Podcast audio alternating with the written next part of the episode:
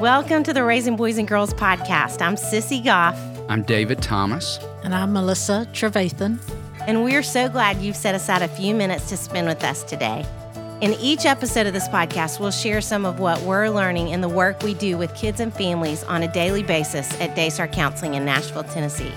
Our goal is to help you care for the kids in your life with a little more understanding, a little more practical help, and a whole lot of hope.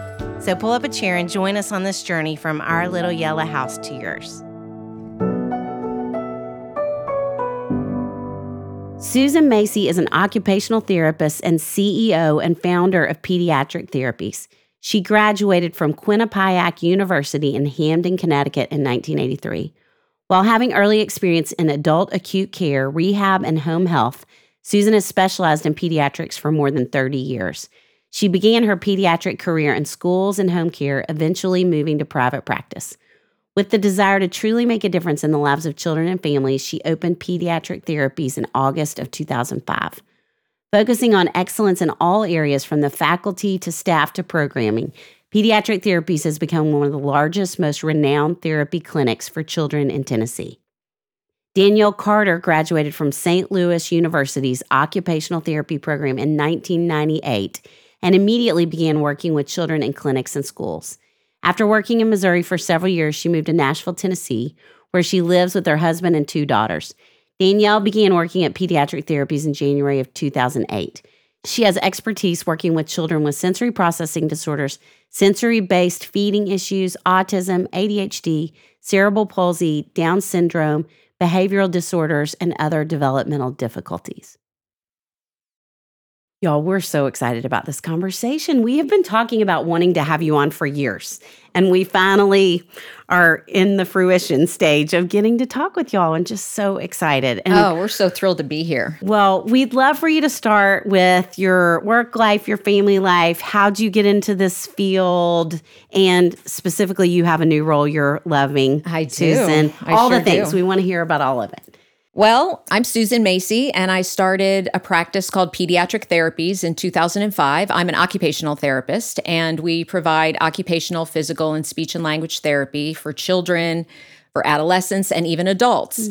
I have always specialized in sensory integration therapy. That's not all that we do at the clinic. We have some other specialty areas. We do listening therapies, we do feeding therapy. We even have a therapist that recently got some specialty certification in working with moms who are having difficulty breastfeeding their infants. We do a wide variety of things at the clinic, but I had been training as an SI therapist for many years. I traveled across the country, gone to many, many different clinics. And as I became more trained and came back here to practice, I realized that I couldn't do everything that I was trained to do. Mm. I needed space and equipment and the right staff. And so I just didn't think we had that here in the Nashville area to the degree that I had envisioned in my head. So I just decided to step out in faith and start this clinic. And I wanted a fun, motivating, happy, well equipped, facility with just the most brilliant people that could help families not just overcome an obstacle or remediate a disability, but to develop a well being, a mm. life of joy with their child. And that's what we've come to build at pediatric therapies. Mm. I'm married. I have a amazing husband of 39 years and three mm. kids and five grandkids. As you speak of my new ah. role, I stepped back about five ish years ago. I just have such fond memories of my own grandparents who I didn't get to spend a lot of time with because we moved a lot when I was younger. And so I mm. didn't live near them.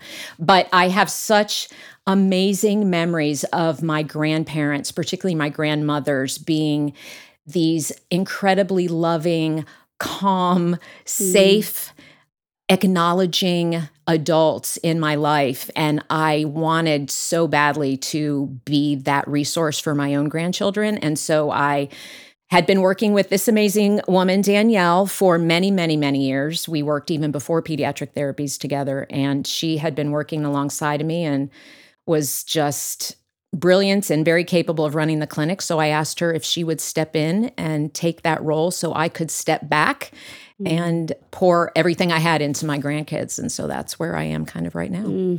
What a gift to your children and your Yes. grandchildren. Oh, it's a gift to both. me. Trust Wow. me. I was totally built for this. Mm, beautiful. Yeah.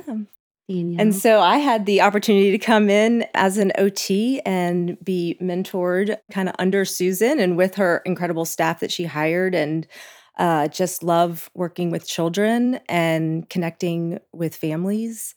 And Susan's clinic, the pediatric therapies, just offered the space and the equipment and the philosophy to do that. So I've really grown as a therapist and now an administrator at Pediatric Therapies, which has been just an incredible opportunity. And I'm so grateful for just a really wonderful place. I am married and I have two girls. They're 18 and 15 now, which is really hard to believe. One's a senior in high mm. school. So I've learned a lot as a parent, and that's been helpful in my career as an OT and connecting with other parents. Great Great. to hear. Yes. Susan, you starting pediatric therapies, it has become one of the largest, most renowned therapy clinics for kids in Tennessee. And there's yes. there is no way to know how many families we have sent to pediatric No. therapies over the years or how many thousands of families you all have served over the years and the gift you've been to this community. And what did you imagine, even what did you hope when you started? Well, I think you summed it up perfectly.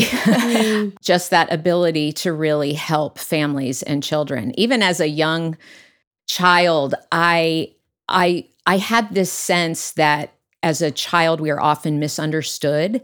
I don't know why that is, but as I grew, I just always enjoyed children even in high school. I babysat all the time. I wanted to be around children all the time and I just had this understanding that it was difficult at times to be a child, and that I felt even growing up at times that I was often misunderstood. And as I developed this career and, and became more trained and realized that there was a way to help children with sensory issues, I just wanted to build this place that could really meet that need abundantly. So we created pediatric therapies. Mm. Well, mission accomplished. Yes. it has. And we refer to Daystar as well and look to you all for a lot of support with Oh, our yes. families and appreciate you. all that you guys do here. Absolutely. Thank you so much. Thank you. Yeah. Well, for any parent listening, Susan, with the sensory processing disorder, as you talked about, Mhm. who doesn't really understand maybe what that is Right. or even to what to watch for with kids, will you talk a little bit about Sure, that? be happy to.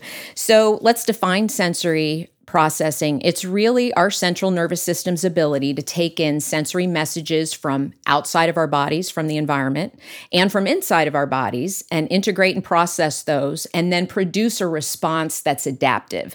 So let's further define some terms. So, sensory messages, what are those? So, everything we see, visual, everything we hear, auditory, everything we touch, tactile, our movement, which is part of our vestibular system, how we adjust our joint positions and our body in space, our proprioceptive system, all of those things provide input to our brains about our environment. We also get messages from inside our body, interoception, from temperature to hunger to just our emotional well being. And all of those are sensory messages as well. And when we process those well, what comes out is what we call an adaptive response or the ability to change and adapt to some environmental input that is acting upon us. And when we don't do that well, then we end up producing a maladaptive response. So, an example of that would be as we're sitting here doing this podcast, if an air conditioner were to kick on, my central nervous system would alert to that. I'd wonder, what is that sound? I might feel air brushing across my skin. What is that touch sensation? I would process that. I would determine that it's a safe input. I don't have to run out of the room screaming. I can sit quietly and go back to what I was doing. That's my adaptive response. If I didn't have a central nervous system that could do that well, I might run out of the room screaming if an air conditioner mm. came on. Mm-hmm. So that's kind of what we're talking about when we're talking about sensory processing, just our ability to process this just onslaught of sensory information that our bodies take in all the time. We have a nosology or a way that we categorize different types of sensory processing disorders. And I even hate to use the word disorder because we all process sensory information. We're all processing beings. Mm-hmm. But we look at it in terms of three basic categories. The first one is a modulation category. So within that, that just means can kids turn up or turn down easily their responses to sensory processing, or do they get stuck? Does it get turned up and they get stuck? Does it get turned down and they get stuck? Mm. So within that category, we have over responsive kids who react with lots of intensity and frequency of behavior. Mm. Those are your explosive kids or your very upset kids. They over respond to sensory input. It's scary to them. Then there's the under responsive kiddo who looks lethargic and withdrawn and doesn't react to very much going on in their environment. And then there's the sensory craver who is looking for sensory input all the time. Those are the kiddos that get kicked out of preschool a lot yes. because they're just so overwhelming. Then the second category of sensory processing difficulties is what we call sensory based motor disorders. And those are kiddos that are very uncoordinated. Their posture is off. They can't motor plan their movements very well, and they're very clumsy kids. And when you have problems like that, it can be very dysregulating. Then the third category is what we call discrimination difficulties. For example, if you had a discrimination difficulty in your auditory system, you might not hear the differences between the D sound and the P sound. So mm-hmm. language becomes difficult. Or if it's in your visual system, you might not be able to visualize things in space very well. And so, what I want to make clear to everybody is we all have idiosyncrasies in terms of sensory processing, right? Yes. I cut the tags out of almost all of my clothes. That doesn't mean that I have a disorder. It's mm. just something particular to me. It's when you have a chronic issue with sensory processing problems. You have often clusters of symptoms that you see. And most importantly, and almost most exclusively, it's impacting your day to day. Yes. I don't like the way my clothes feel a lot of the time, but I'm a pretty high functioning adult. I've succeeded pretty well in life and I get through my day pretty well. Right. So I would not say that I actually have a disorder that needs intervention. Mm. So there's a wide continuum of what we might consider to be normal, but when it's impacting your day to day is when we really want to provide help to kids and families, not just kids, because we all know when your kid is struggling, the whole family is struggling, right? Yes. Mm.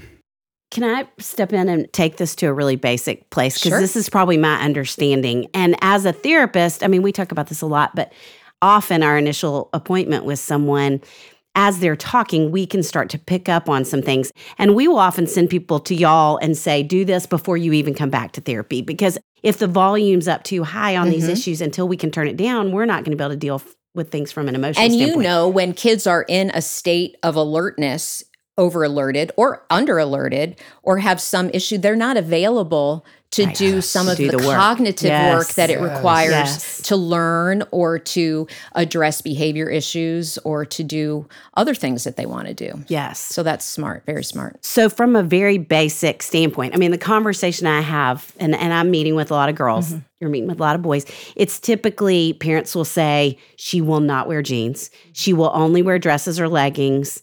It's the kids who they're hypersensitive to sounds. And I think I've learned more recently, even kids who don't have, and you said this in a term that I've never heard before, but body awareness in mm-hmm. the room. You know, they're bumping into things all the time. Are there some super basic things like that that you would say, these are some things to just be aware of and pay attention to the patterns in that? I'm getting us off track, but I think you just named them, really. I mean, I think a lot of those things are like yellow flags, and you mm-hmm. can say, we might need to dig a little deeper on these and see what's happening there. Love that. Mm-hmm. Yeah, there's definitely signs and symptoms of different processing difficulties, right? And that's part of the evaluation process. Is that really do first. We spend a lot yes. of time not just evaluating the child, but having the parent give us an incredible amount of information, sometimes even reaching out to school personnel or others in the child's life that can give us information about what they're seeing in different environments. Yes. That's very, very helpful in terms of trying to pinpoint what exactly could be causing the problem. Mm, yes. Okay. That's so helpful. Thanks, y'all. Mm-hmm. Well, Sissy, how's that New Year's goal of cooking more going for you? Really well, actually. And you know why, David, right? Because you're using EveryPlate? Yep. I've been making some really amazing recipes like honey ginger pork chops and sweet potato and pepper quesadillas. Wait a minute. You're not moving on from our taco obsession, are you? Those quesadillas are so good, I just might. No, David, I could never lose my love for tacos, but the quesadilla is like a cousin of the taco, so I think it's okay. I suppose. And EveryPlate kits are the most affordable meal kits out there. So affordable, they cost a lot less than a dinner out at our favorite taco spots. They do. And don't worry, they have plenty of taco meal kit options. Actually, EveryPlate has 25 meal options every week. So we can save big on whatever Mexican, Asian, Italian, or other type of cuisine we love. The options are endless. Get started with EveryPlate for just $1.49 per meal by going to everyplate.com slash podcast and entering code RBG149. Go to everyplate.com slash podcast and enter code RBG149. My wife is a learning specialist and was so jealous that I was going to get to sit down in the room with the two of you. She works closely, loves the two of you, loves your practice, so believes in what you do, has sat front row and seen mm. the impact of a kid she loves who gets support.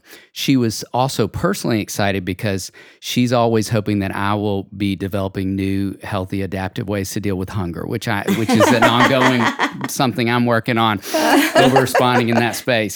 So, but not about me. We serve countless kids and adolescents who struggle with anxiety. And when we track through early development and gathering history, it's common to hear parents report sensory hurdles of some kind. And so, do you see a strong correlation between early sensory struggles and anxiety down the road? Absolutely, especially in those sensory over responders that Susan was talking about earlier. And they're heightened to everything that's going on around them. Yes. And if you think about how much your environment is constantly changing Mm. and how unpredictable the people are around Mm. you, they're in a constant state of anxiety, right? They're always always looking for something stable and anxiety is a big part of how they're feeling and Additionally, they become rigid and controlling sometimes. We see a lot of kids and adults trying to control as much as they can, which makes them miss out on some opportunities, right? Because they're trying to control everything around Mm. them. And it's the only coping strategy they know. it is. And they think it's adaptive. It sort of helps Right. parents Mhm. understand that concept of anxiety with regard to sensory processing issues. When you explain to them, picture yourself at the mall and it's at night and you've just finished shopping, you've got all these packages and you've been having such a great time, but you don't realize it's 10 o'clock and the mall's closing. So you walk out the door and the employee locks the door behind you and you whip around to walk to your car and you realize, oh my goodness, I am the only one left in this very dark, creepy parking lot.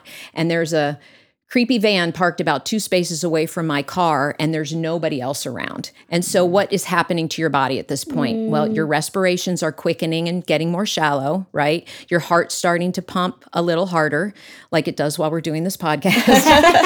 Um, um, you know, your blood is now going from your digestive system to your arms and your legs so you can be ready to fight or flee. Mm. And you realize I've got to get to my car. So you start the process of going through the parking lot and now you're hyper alerted to everything.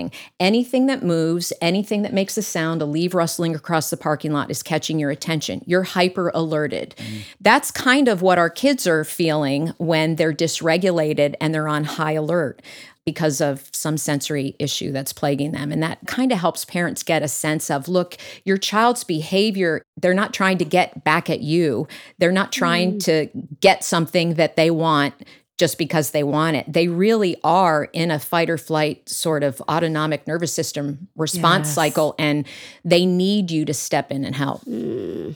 Ugh, y'all. I love the compassion that's engendering in parents. And I love that y'all come at it from such a big picture standpoint. But also, the other thing I love about OT is that it's so practical. I mean, hmm. you all are teaching wheels on the ground. I mean, I have recently learned about red choices and green choices, which is so uh-huh. basic, but it's uh-huh. so mm-hmm. helpful with little ones. And I think one of the things that we love so much, and we wish every preschool in America or in the world was teaching about zones of regulation. Mm. Will y'all talk a little bit about that and about how you use it in your practice and teach it with kids? Yeah, we use it every day. It is a great mm. program. We consider it kind of a top down approach with some cognitive strategies to help kids with regulation. It's a wonderful program that teaches children about the zones, and there's four of those the blue zone, where you're tired and kind of groggy, maybe grouchy, the green zone, which is often an optimal state to be in. It's when you're very focused and uh, you're getting your work done and you're working well with others.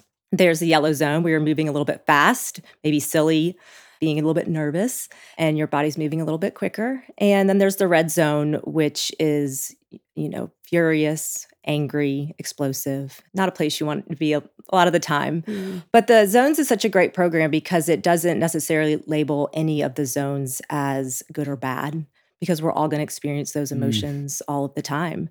And we have to be okay with that. But there are certainly times and places to be in a certain zone. And that's what we, you know, strive to do is to help kids be in the zone they should be in at the time. So mm. certainly okay to be excitable and silly on the playground, but during circle time, it's not the best place to be, you know, in the yellow yes. zone during circle time. So trying to help kids navigate between the zones by providing them some strategies. So at the clinic, we have check in stations. Uh, we have a lot of visuals that we use. We do role playing to teach the zones. And we start kids on the zones program pretty much right away when they start services for sensory issues and love the impact that it has mm. because it's so empowering to kids.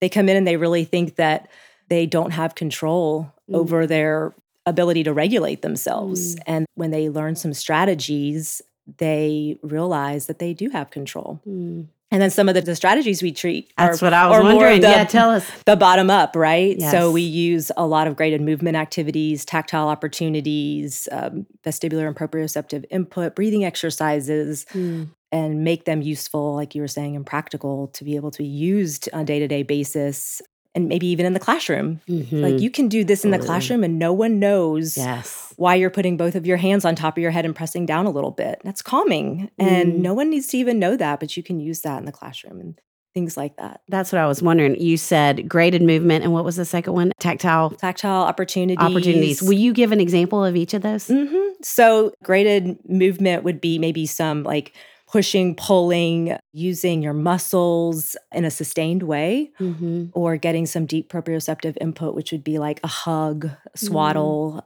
some deep pressure. Mm. And then tactile opportunities would be exploring some different textures and whatnot.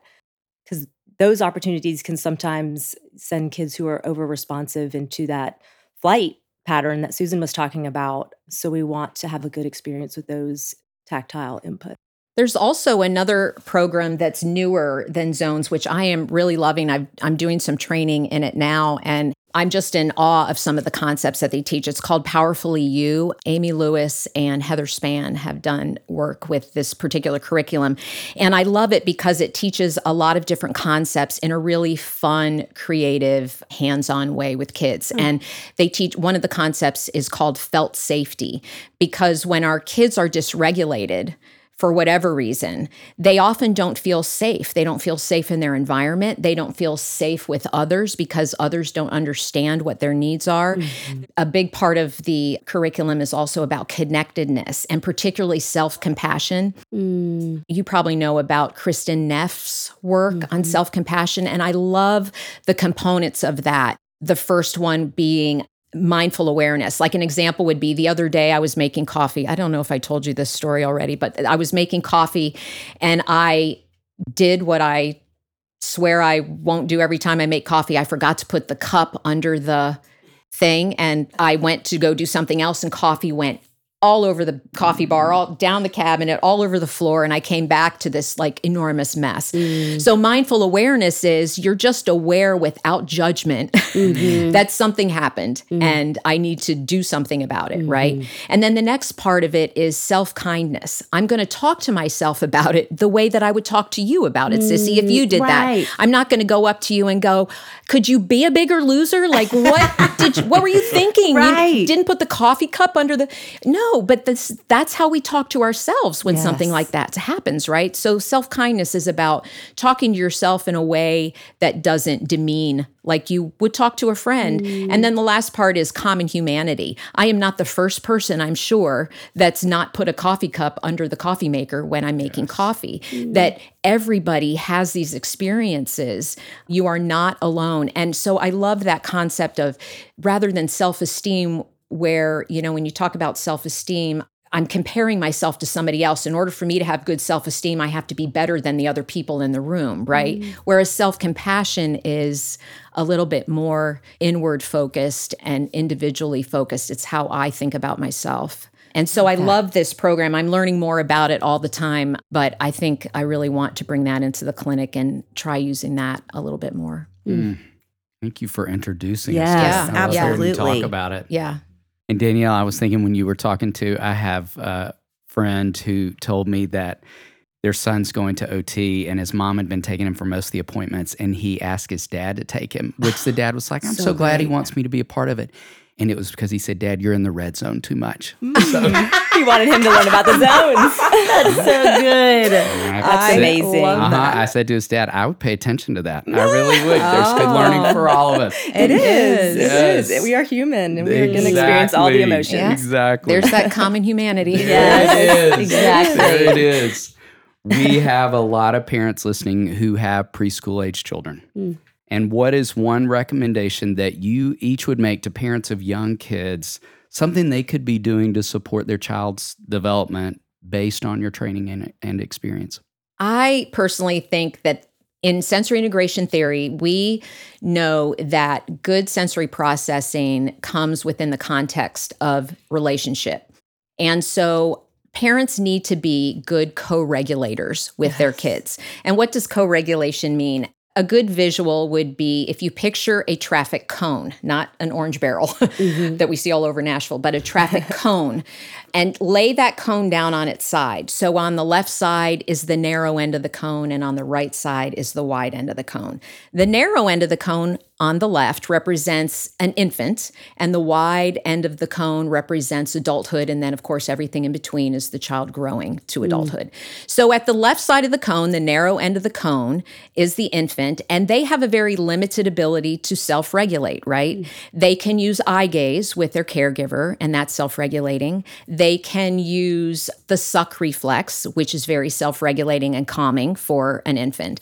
And then we go all the way down to the wide end of the cone as an adult, where we have a wide array over a lifetime of hopefully good neurology, good connected relationships, lots of opportunities to get really rich sensory input. And at the wide end of the cone, as an adult, we have this wide array of ways in which we can self regulate and modulate our own sensory input. Well, sometimes when kids are little, of course, they have that narrow ability to self regulate. And so they need strong adults who are also fairly self regulated, which is hard as an adult sometimes, Right, right? As a stressed out parent. They need us as co regulators to come in and help regulate. As an infant, they need lots of our time. They need us to mm-hmm. swaddle and hold and feed mm-hmm. and change their diapers and keep them warm and all of those things. And we forget sometimes as a five year old or an eight year old or even a 17 year old, a 20 year old in some situations, we all need other people to come in and help us co regulate. And so I think parents understanding that concept of your child really does need you more than you think sometimes to help them get to a better arousal state, a mm-hmm. calmer state, a mm-hmm. more productive state. So that is one thing I think that parents could really understand. And there's lots of ways to do that. That'd be a whole other podcast for us, but Right. Love that. yeah. And I think that just, you know, being in tune with your child in order to Mhm. regulate Yes. is so important. Absolutely. And beyond that, I would say creating boundaries and Mm. structure for your child. I think Mm. as parents, we can get caught up in wanting to allow our kids to experience all that they want to experience and giving them a lot of freedom to do that. But I don't always think that's the best approach. And I don't want parents to get into a pattern of being rigid with their children, but I also feel like kids need boundaries. And that creates a sense of safety that sometimes we fail to give our kids. And we think we're doing the right thing and giving them freedoms and space. But too much is dangerous for kids, and they feel that and they don't feel safe. And part of getting there is building a relationship and it may be a different relationship than what parents might be used to mm. with their parent. We talked about before the podcast started that that would actually be a great episode on just building relationship. How do you do that? Between a parent and a child. You know, one way is we talk about it in the clinic a lot. We talk about therapeutic use of self. So when I have a child who's under responsive, my body movements, my tone of voice, my speed of motion, everything about how I use myself in relation to that child is very different from how I would do that with a child who might be over responsive or a child who has discrimination problems. So parents need to kind of modify depending on what's going on with their child what they're doing and how they're interacting with their child in that moment. Another way to build relationship, I always like to tell parents when you're in that crisis moment and your kid is doing something you don't want them to do, we are always thinking, how can I get them to stop doing that? Right. Instead of thinking that, think, what do I want my child to actually be doing right now? Instead of what mm. do I want mm. them to stop doing, what do I want them to be doing? Mm. When you That's think so in good. terms of that, you now kind of have a destination that you can plan for getting to, right? Mm. It's a little bit easier. Things like just replacing a positive with a negative. If a teacher has a kiddo who's sensory craving and wants to move all the time and they run down the hall every time they get outside the classroom, instead of yelling down the hallway, don't run, don't run, yell after them, remember to walk. Just changing the way you phrase mm. Directions to a child can go a long way to building a relationship, making them feel safe with you as a co regulator. I think Bruce Perry talks a lot about that felt safety. And that's the concept that we're kind of going for. We want to create co regulators, adults in that child's life that feel safe mm. to them. Great. So good. This I'm learning so much, y'all. Okay, so this season of our podcast, we're talking about emotionally strong and worry-free kids. Mm. What would you all say helps kids move towards that? What are some ideas? Well, I love what Susan was just talking about with, you know, being in tune and creating a safe place because I think connection is definitely a part of that and creating that safe place so that kids don't feel worried and going back to boundaries, setting expectations for your child so that they know what to expect with a very changing, unpredictable environment around them. They know what to expect going into things as much as you can. And I think that helps kids feel calm, feel safe, and be able to figure out how to navigate the world. Yes. I think acknowledging your child is really important. You know, when we have these over responders or these sensory cravers who are kind of all over the place, I think our tendency sometimes as a parent or a teacher or a caregiver of any kind, you know, you're constantly walking on eggshells. I don't want to set them off. I just want to create no obstacles, no bumps in the road. When they're doing what they're supposed to be doing, I'm just going to back away slowly. Don't anybody make eye contact with them. Don't anybody talk. You know, and really, we need to be acknowledging our children more and more. Karyn Purvis in The Connected Child, mm-hmm. it's a great book, even if you yes. don't have an adopted child. Yes. If you're just a parent, it's a great book to read. She talks in there about corrections versus acknowledgement. And acknowledging your child if they're getting their shoes on in a timely manner to get in the car you can look at them go i love the way you got your shoes on so fast that's amazing i'll race you to the car you know just mm. that little bit of acknowledgement gives them input and feedback that what they're doing is appreciated and expected and yes. you see that and that just sets you up in terms of relationship building and as a safe co regulator for them. Mm. So I think we need to spend more time really acknowledging when our kids are doing what they are expected to be doing. Mm. David, have I told you how much Henry loves his Hiya vitamin jar? Does he? That is not surprising.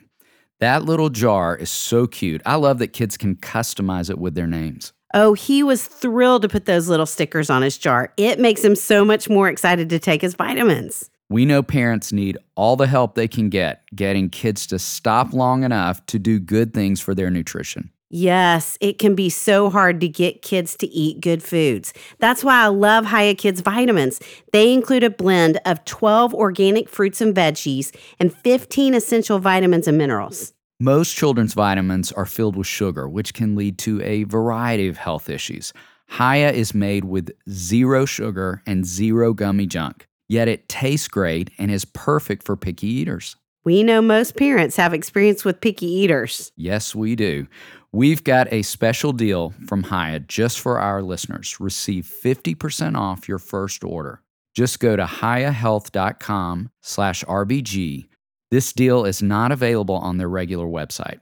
Visit H I Y A H E A L T H dot com slash RBG and get your kids the full body nourishment they need to grow into healthy adults. Looking back at your early years of parenting, what's something you worried about as a parent that you wish you hadn't? Just about everything, probably. I think when I look back when my girls were babies, I was probably a pretty new therapist as well. Mm. And hyper vigilant about them meeting their milestones on time and being able to do all the things that babies are supposed to do on time and maybe even early and hovering in that way and maybe in an unhealthy way. And I wish I just spent a little bit more time just being present with them and enjoying just some peaceful moments without goals or intentions and just enjoying them. Mm. I wish I had not squashed or been fearful of their more difficult emotions. I had a really hard time, I think, experiencing with them anger or upset or sadness. You know, as a parent, I want as I'm sure most parents do, we want to protect our children and we want them to experience just love and joy and happiness in every moment. And that's not a realistic way to live life, right? I wish I had spent more time being in the moment with my kids when they were mad, being in the moment with my kids when they were sad, being in the moment with my kids when they were really mad at somebody else and upset.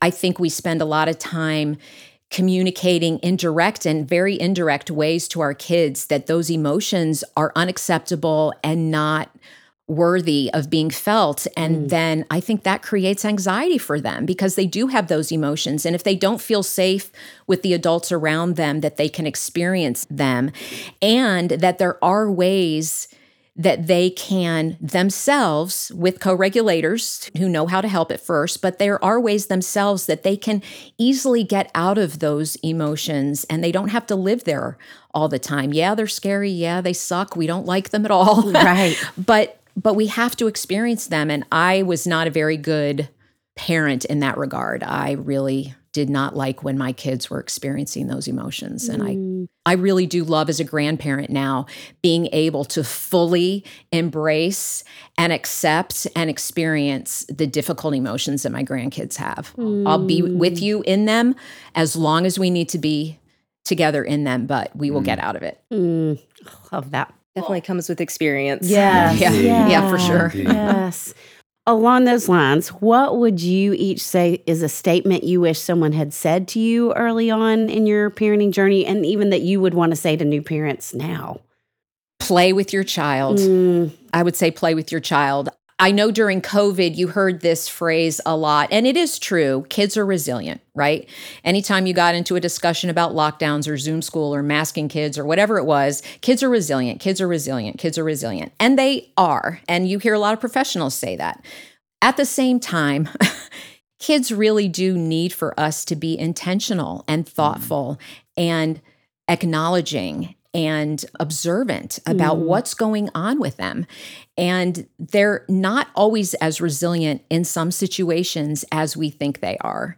And so I wish that someone had said to me, Go play with your kid. Stop Mm. doing that and go play with your kid. Or I wish someone had said to me 17 times a day, so maybe the 18th time I would have I would have understood it and said, "Did you just see what he did?" mm, Because the first 17 times I would have said, "No, I missed it. right. Mm. I wasn't paying attention." Mm. You know, so I would say play with your child. They need Mhm. you to play. I've mentioned I have a four year old nephew and I was with him last night. And I mean, I think every other sentence when I'm with him, he calls me Diddy. And is Diddy, will you build with me? Diddy, will you build with me? Diddy, will you build Legos with me? And I'm so glad he asks because it makes me stop and notice that that's Yeah. what he wants to do. You know, and I hope my answer is always yes, I want to build. Of Yeah. course, I always want to build with you. Yeah. But I think the degree to which he's asking reflects to me how much at that age they do long to play with you. And it's hard for us as very high functioning, type A, go get it Sure. out in the world kind of people to just sit on the floor with five or six or 10 blocks in front of us and just do that. Mhm. It's hard. It's hard to do, but it really is something that our children so desperately want from us and absolutely need. And it builds relationship and it teaches them that we're a safe co regulator for them. Yes. That's so good. And what I found with my kids is I could sit on the floor and play with them for 15, 20 minutes, and then they were filled. Their bucket was filled, and they would go on playing, and I would kind of tiptoe out and go do what I needed to go Absolutely. do. But their bucket was filled, and it's just such magical time for Yeah. them. They just need a little bit Mhm. of one on one if possible, but just that playtime is so important. Mm. Mm. When you look around you, what do you see parents struggling with the most? Distraction. Mm. I've been thinking about this a lot. And I think just as humans right now, we're just all so distracted. I think there's just so much coming at us information wise. You know, we have our phones out and computers out, and we are in the know of so much and trying to juggle all of that. It takes our minds away from what's right in front of us. Mm-hmm. And it's hard to manage, it's overwhelming, and it makes it more difficult to be present with your kids. And so I think the distraction can really affect relationships and it's just difficult to manage. Yeah, along those same lines, I would say just finding rest and your own self regulation, you know, mm. finding your own health in that regard. It's really hard for parents to rest. You know, again, I think when we rest or sit or just recharge in that way, we somehow feel like we're wasting time or we're not being efficient or there's something else I should be doing. And I think Danielle's absolutely right because so much is coming into us from so many places. We just feel pulled in those directions. And so it's really hard to rest. Hmm. Such good reminders. I'm feeling convicted as y'all are talking. Yeah, exactly. So we talk a lot with kids and with parents about arming ourselves with truth. Some kind of truth that kind of undergirds our anxiety, undergirds all the things that are going on in our lives. What would you all say, each of you, is a truth that has helped you worry less as a parent? we see kids that have difficulties, right? People don't come to us because everything's going well. And so we're very trained to see outnesses a mm-hmm. lot of the time, right? But I think one of the truths that has just become very obvious to me as a clinician and as a parent and a grandparent is that every child has an abundance of strength. Mm. And when parents are really struggling and stressed out with a child who's got a sensory processing issue, it's really hard sometimes to see those strengths. And even the over responsive kid who's upset with everything that's going on around them has a sensitivity about them that is going to serve them well in life. Every sensory craver who is climbing the nearest tree and jumping off of every piece of furniture they can climb up on mm-hmm. is probably going to be an incredible achiever at some incredible job that's going to require a lot of effort from them and they're going to mm-hmm. use that strength in that way. Every child that comes to us if i never had a diagnosis from any child that came to see me i wouldn't care mm. at all. I want parents to come in and say this is what's working well. This is what we're struggling with. What can we do to get to that place of well-being and joy? How mm-hmm. can we get there? I don't care if the child has a diagnosis of autism or anxiety disorder, it's informative to me on a level, but it doesn't speak to how that family and that child will get to a place of well being and joy. And so I just feel like that's sort of my truth is that every child has strengths that will get them there, and every family has a way to get to that place. I love that so much. Yeah. And I think to not expect our children to be perfect Mm. Yes. and in that that they are perfect and Mm. appreciate all of the things that make them unique. I think as parents, we can put a lot of pressure on ourselves to be perfect parents, and we're not perfect. And parenting is definitely a long, hard journey. But as long as we're learning along the way and we're loving our child, then we're good parents, right? Mm. And so it doesn't have to look perfect, but in that, it's perfect. Mm. Thank so you all. rich, you all. So much helpful information. Yes, it is. and we like to end every ep- episode with something fun and food related. so we've got a two part question for you. First part is queso or guac. Second part is what's your favorite taco? Oh gosh, can I put queso on the guac? You 100% can. Yes. That's allowed. Super Rica has that. Have you ever been there and had that? Wh- Where is it? Super Rica? No. There's one in Nashville. There's one in Atlanta. I think some other places. You've they got to put. I think it's called queso compuesto. I'm not Oh saying that right. my Ask goodness. for it. There's meat, guacamole in the queso. Okay. I think some pico. I need the address. It'll change your life. We've made yes. your day, haven't we? You just made my Yes. day. I love both. I actually do love both. Yeah, I'm going to stick with both. Queso on my guac. That's it. And then we are big Predator fans. Nashville Predator, for That's any of your fun. listeners who don't know who the Nashville Predators are, they're a hockey team. And so we've had season tickets forever. Danielle's a major hockey fan too. So we go to this restaurant sometimes across the street from the arena, and they have these mahi tacos that are to die for. I know where you're talking about. They are so good. I do not. So I need that information Yes. bo- after we Blanco finish, is okay? The, the name Sorry. of it, but it's oh, they're That is so so, fun. good. Yep, that's my taco. Okay. Pretty good. Yeah. I am guac 100% all the way. Love guac and I love I love fresh veggies. So I'm going to do veggies in my tacos, Mm. Corn tortillas with veggies and beans and rice and I am happy. So it's comfort to talk food. about ready these for things around lunch. lunch. Uh-huh. I know, it? I know, I Yeah. know. Exactly. Y'all, thank you. Thank you for oh, sharing Oh, you're such so wisdom welcome. and such practicality and such hope in the midst of all of it. Well, We're our just so passion is really to share as much of this information as possible. So thank you for giving us an mm. opportunity to do that. Oh, we're so grateful And you're We are so our so grateful families. for the two of you. Thank you. It's our joy to bring the experience and insight we gain through our work beyond the walls of the Daystar House. If you enjoyed this conversation, please share it with your friends. And don't forget to click the follow button in your favorite podcast app so you never miss an episode. To learn more about our parenting resources or to see if we're coming to a city near you, visit our website at raisingboysandgirls.com. Join us next time for more help and hope as you continue your journey of raising boys and girls.